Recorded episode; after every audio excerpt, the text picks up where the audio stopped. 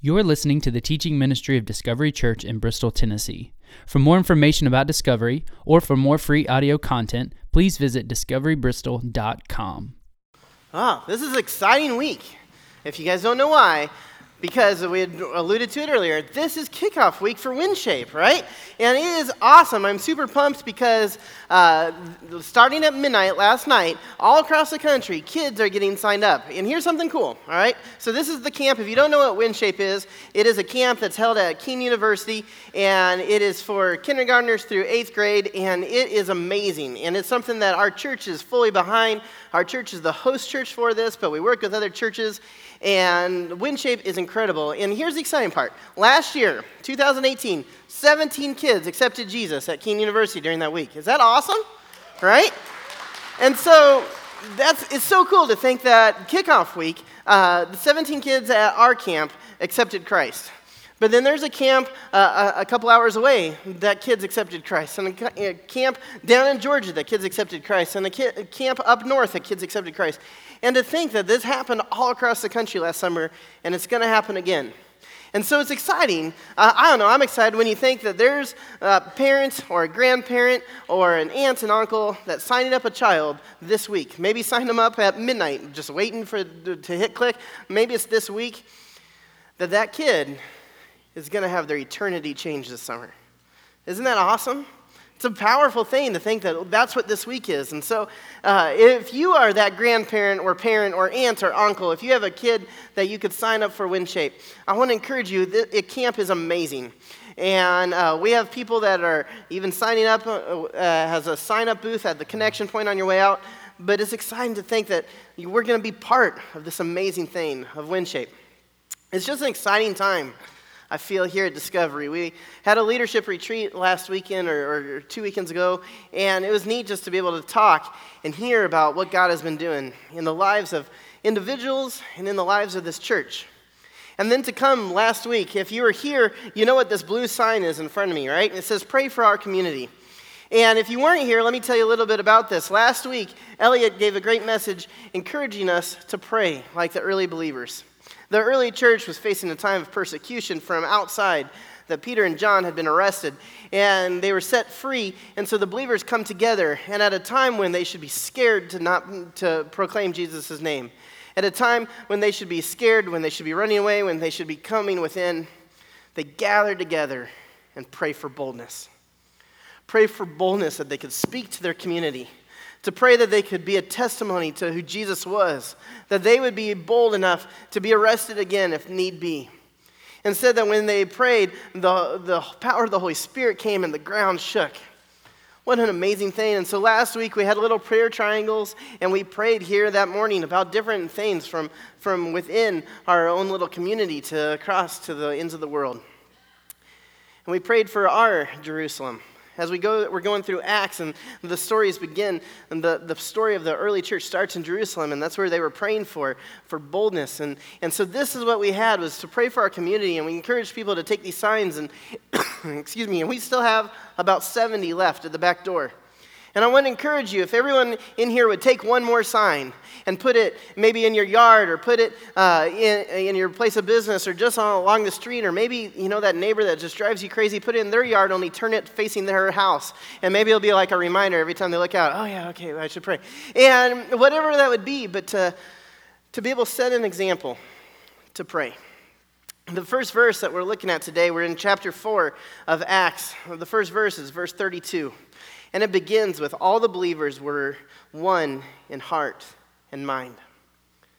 And I share this verse because as we have kickoff week for WinShape, it's not about denominational lines, it's not about state lines, it's not about economic lines. There's going to be kids coming from wealthy homes and from poor homes, kids coming from a Methodist church and a Baptist church, kids coming from different states all across the lines are all coming together at these camps because they are in one heart and one mind. They are the believers coming together.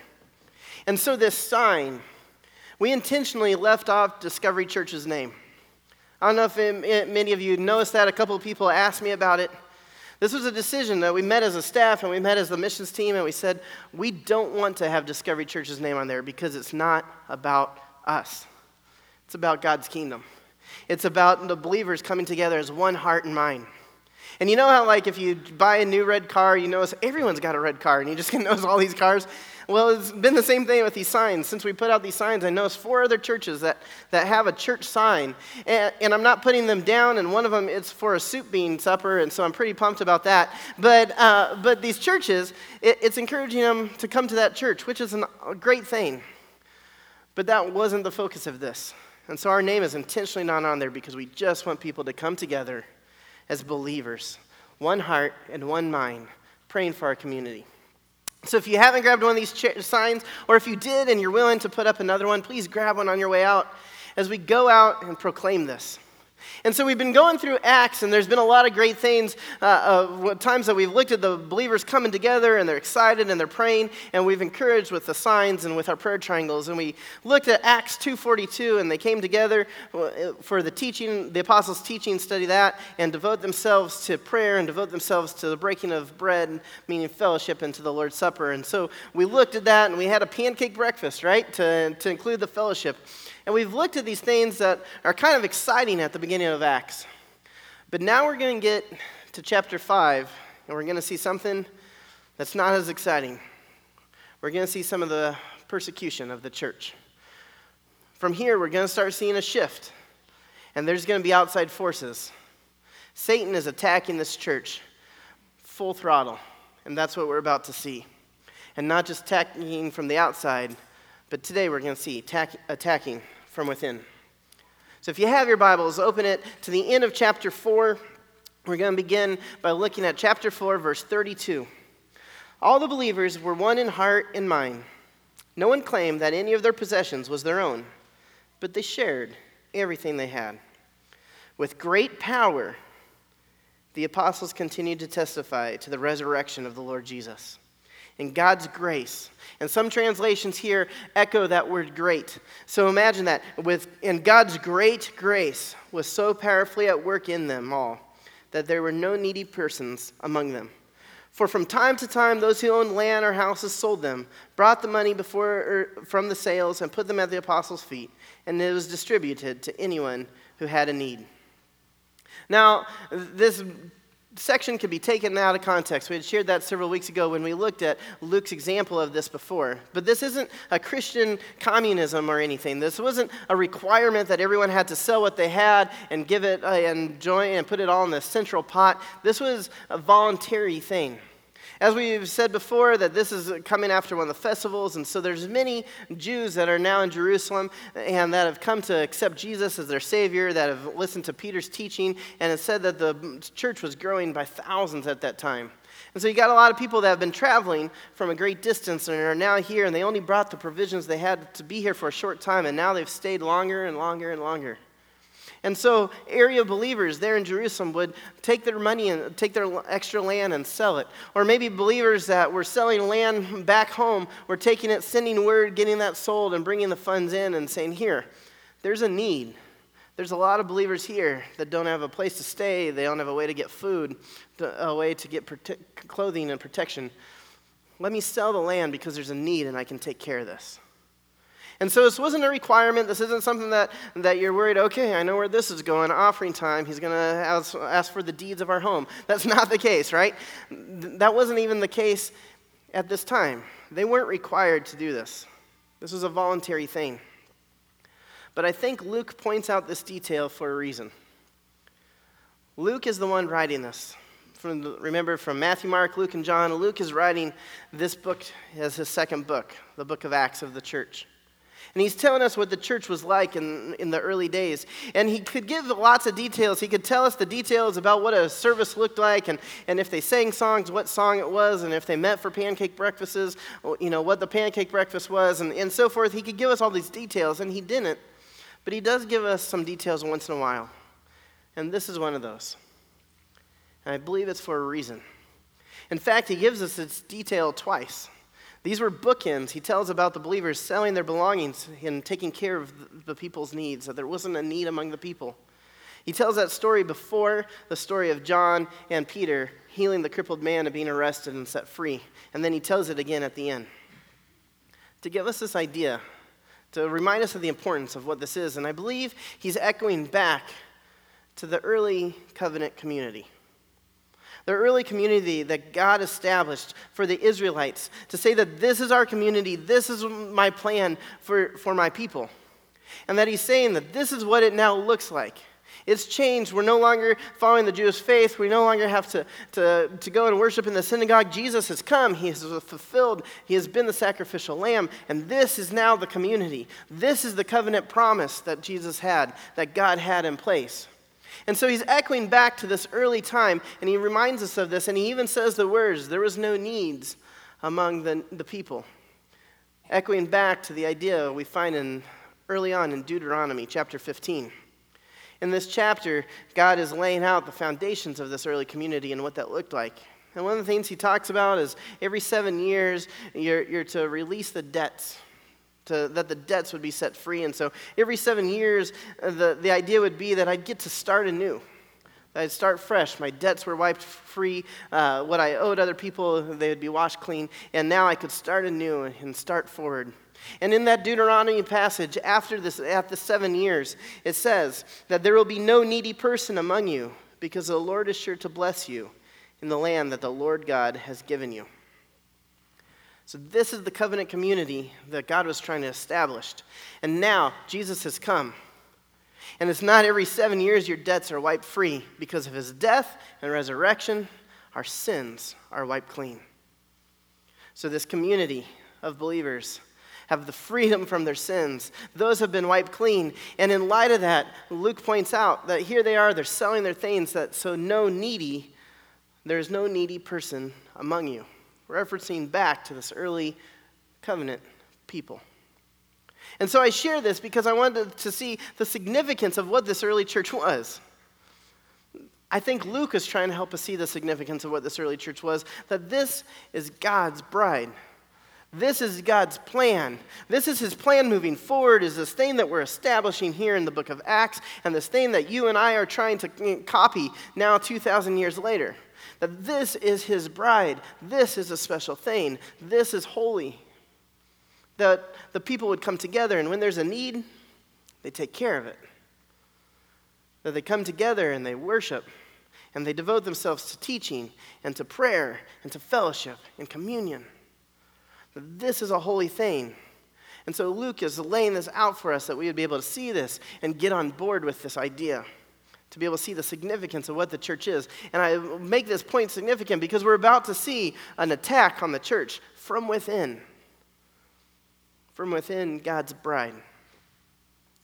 And so we move on in the story. And Luke gives us an example, kind of a foreshadowing of a character that we're going to see later on in Acts. And he gives us this in a transitional spot. So it kind of relates back to what he's telling us about selling everything and it gives us a little bit of glimpse of the why in chapter 5. So, verse 40, uh, chapter 4, verse 36 Joseph, a Levite from Cyprus, who the apostles called Barnabas, which means son of encouragement, sold a field he owned and brought the money and put it at the apostles' feet. Barnabas is a guy that we're going to see further on. He's got a missionary's heart. He's a man of great encouragement. He goes off on missionary journey with Paul and then with John Mark. He has a heart for God a heart for Jesus. You see this in his encouragement, you see this in his observation of a need. He's a Levite, which meant that he couldn't own land, not there in Palestine at least. And so they point out that he's from Cyprus. Luke points that out. So that way we know, okay, this is where the land has been sold. That he probably sent word and had land sold in Cyprus, and the, the, the messenger comes back with the money and he presents that to the apostles and says, Here, do with it what you need. And you can tell, I'm sure the community was excited as, as we would be if we were there. And, and everyone's like, oh man, Barnabas, that's awesome. Thank you so much. And because of this, this group of widows are going to be cared for, and this group of orphans can have food. And this group that's just been without a home, we can find them shelter. And all this, thank you so much, Barnabas. Thanks for doing this. And so Luke gives us this little tran- transition as we now get to chapter 5 honesty and integrity. Two things that we're going to see here in chapter 5 that are of great need. A lesson that we all have to learn at some point, right? A lesson that some of us are still trying to learn. A lesson that, uh, that if you're a parent, you have to teach your kids time and again almost every night, I feel like that I'm, I'm teaching my eight year old boy a, a, lesson on honesty and integrity. When I say, Did you brush your teeth? Yeah, yeah, I did. I was like, I can feel the toothbrush.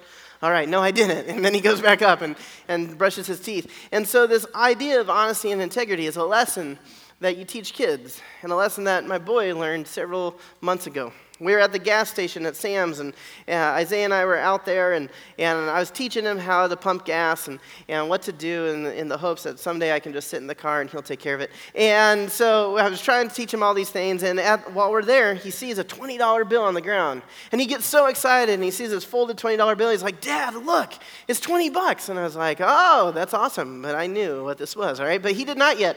And so I'm like, hey, why don't you pick it up? And he says, okay. And so he goes and he gets it, and he's so so excited. He just found $20. And I say, oh, Why don't you unfold it? And he opens it up, and it's a gospel tract, right? I don't know if you guys have ever come across those uh, where it looks like it's a $20 bill printed on the front, and on the inside, it's a tract. And, and he says, What is this? And I was like, I know, buddy. And so um, I explained to him, I was like, Oh, it's a track. He says, What are tracks? And so I tell him about how it's to profess Jesus, and they're all over, and you can find them on the ground or at any sporting event. Ladies, uh, just so you know, every sporting event, there's for some reason one on the urinals. I don't get it. Um, I don't know. Like, I would never pick that up if there was a piece of paper on a urinal. But they're always there. And so I was telling him about where the tracks are and how to find them. And, and that the point of it is that if someone's maybe struggling and, and they're reminded of Jesus' love, or maybe they've walked away from Christ and this is a reminder to come back, or maybe they've never been walking with God in the first place, and this would be groundbreaking to them. And he said, Yeah, but so this is made by Christians, right, Dad? I said, Yeah, they are. And he said, Well, then why did they trick me? And I said, Yeah, buddy. Sadly, sometimes Christians do that as well. This idea of honesty and integrity. It's easy for us to say this is what the world needs to learn, but this story all this story takes place among the believers. This is a story that we need to learn, a story that we need to take hold of as we get to this in chapter 5. And so we see Satan's attack.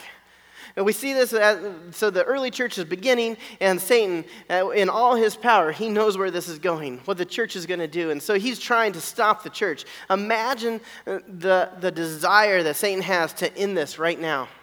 At this early stage of the church, every power that Satan has, every demon that he has, he's leading to, to attack this early church, this early group of believers, to end this now because of what this is going to grow into over the next thousands of years, what the church, the impact the church would be. And so Satan has tried everything, and he initially has the two leaders, John and Peter, arrested. Arrested for healing someone, right? Doing something good, but he has them arrested by the same people that killed Jesus. Obviously, this is going to lead to their death but it doesn't. The power of God comes in and it doesn't lead to their death. And so he's tried attacking from the outside, and when Satan can't get through and he can't get his ways, he'll often change his tactic. And so now he begins to attack from within, from among the believers. And we get to Acts chapter 5, verse 1. Now, a man named Ananias, together with his wife Sapphira, also sold a piece of property. With his wife's full knowledge, he kept back part of the money for himself, but brought the rest and put it at the apostles' feet. I'm sure Barnabas' generosity was well known. As, all, as the believers would come and they would sell at various times their land, I'm sure it was an exciting time, and people would be like, hey, Barnabas, way to go. That's awesome. Good job. And so here you have this couple that sees the credit he's getting, that sees the excitement of the believers, and pride sneaks in, and jealousy creeps its way. They say, We got a piece of land. Why don't we sell it? And, and everyone will think highly of us. Everyone will be singing praises to us. And, and, I think it's, we got to be very clear. Nowhere in the passage of what we've read, of what we've seen in the book of Acts up to this point, or of what we read today, do they have to sell their land. This is not a requirement. It's not a requirement to give 100% of what they've sold. That was not wrong in what they did. Holding something back was not the, the, not the thing that we're about to see that was wrong. It was the dishonesty about what they've done that Jesus would frown upon. We see it here in verse 3. Then Peter said, Ananias, How is it that Satan has so filled your heart that you've lied to the Holy Spirit and kept for yourself some of the money you received for the land? Didn't it belong to you before it was sold? And after it was sold, wasn't the money at your disposal? What made, what made you think of doing such a thing? You have not lied just to man, to human beings, but to God. Peter isn't laying out the judgment, he's bringing the sin to light.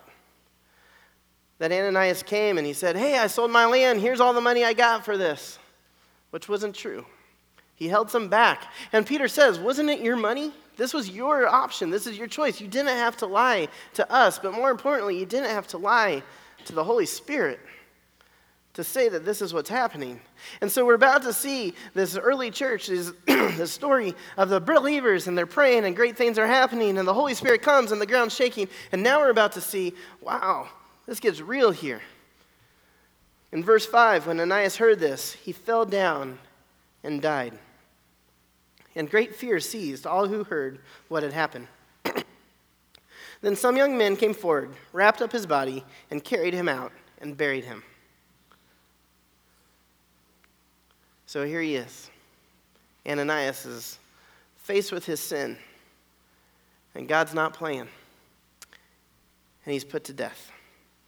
Usually, at the beginning of a new period of, in the salvation history, this is often the case.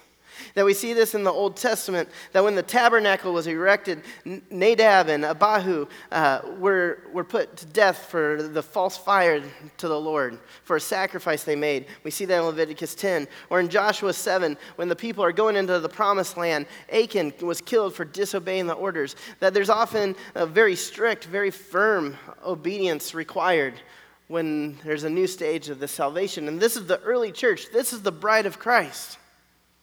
We can't have lying and deceit. We can't have dishonesty and a lack of integrity in the bride of Christ. And so, he falls down dead. Verse 7 picks up about three hours later, his wife came in. Not knowing what had happened, Peter asked her, Tell me, is this the price you and Ananias got for the land? Yes, she said, This is the price. Peter said to her, How could you conspire to test the Spirit of the Lord? Listen, the feet of the men who buried your husband are at the door, and they will carry you out also. At this moment, she fell down at his feet and died. Then the young men came in, and finding her dead, carried her out and buried her beside her husband. Great fear seized the whole church and all who heard about these events. Remember, Luke is making sure we know this is a holy place. This is the presence of God is in this church. This body of believers is a holy place. Just as Moses um, found that it was holy ground and God told him to take off his sandals because he's in God's presence. Just as the guardian that was walking alongside the Ark of the Covenant where God resided um, put up his hand to keep it from falling, instantly died because it was a holy place. Just as the priest, only the, holy, the high priest could go into the Holy of Holies in the temple, the inner area, and even then they would have a rope on them. In case they died, they could just be pulled out by the rope because it was a holy place. And now the Holy Spirit Spirit has come, and this church is the holy place, and he is lying, she is lying to the Lord. She's lacking integrity, he's lacking honesty before man and before the Lord. And said that the whole of the people had great fear, that this fear came upon them. Uh, another word for this fear is great awe great respect for the Lord. To see that this is a serious thing. To see that to abuse the church, to abuse God's creation, to abuse the Holy Covenant people, this is a bad thing. And I think, what if we had that great fear, that great awe, that great reverence when we commit sins? What if we realize that what we do and in private or in public represents God. What they did, they weren't just lying to man, they were lying to God. And when we do these things, we're not just lying to our fellow man, we're lying to God. What if the same consequences were there for us? I like to think many of us would, would change and would stop sinning and stop sinning in private and stop sinning in public. That instead of calling ourselves Christian and then continuing to live in the sin, which is what Ananias and Sapphira did, that we would change our ways. But sadly, I think some people would just choose not to call themselves Christians and continue on in that path. But I think as we take a step back from this, we see God's desire is for us to be people of honesty and integrity to our fellow man and to God. We can put up this, this facade. As Jesus would talk to, talk to the Pharisees and call them hypocrites, that they would put up a mask and they, they would act one way and they would act all holy, but that's not how they were. They would say that they were holy, and on the outside they would act like it, but their hearts were not. This is the story of Ananias and Sapphira. Is it the story of us? Are our actions, does our heart, does our mind match when we claim that we're Christians? When we proclaim that we're following Jesus and we come to church on Sundays, does that mean on Monday, when, there's, when God presents a need, that we meet that need? When you see a coworker that just needs someone to talk to, do you go the other way because you just don't have time? Or when there's a need in your own home, are you there to help support your loved one? When, when you're driving and you come up to a homeless man, or this homeless woman is holding up a sign, do you reach in and grab a dollar or maybe a granola bar from your car to see the need? That we call ourselves Christians, but are we acting that way? Ananias and Sapphira are part of the believers. This story is for us. The story isn't about people that are outside of professing that they're Christians. They were believers, but they weren't living that way. And so this morning, we're going to transition into something we do every week some staples of our service offering, worship, communion. And I want to come to you and just ask that during this time, you be able to look inside yourself and to give this time, to give this next 20 minutes with full integrity, with full honesty to God. That as we go into a time of offering, that you would be able to see that if God has placed it on your heart to give, that you give. That you follow through with what God has placed. That maybe that's financially, or maybe God has placed on your heart that, you know what, I, they keep talking about needing help in the children's ministry, and, and I, I think I could do that. Then maybe during this time of offering, it's just you need to get up and go get the application to follow through with great honesty and integrity what God has. We see at the beginning of our message, at the beginning of these verses, that God came that with great power, the disciples testified. And it said that God's great grace came. And then at the end, we see that they responded with great fear, with great awe, with great reverence. Let's come to this time of offering to see God's great power and his great grace. And let us come to this time of offering with great awe. And then as we go, and we're going to sing a song called Holy Ground. The church, this is holy ground. Let us sing as if we mean it.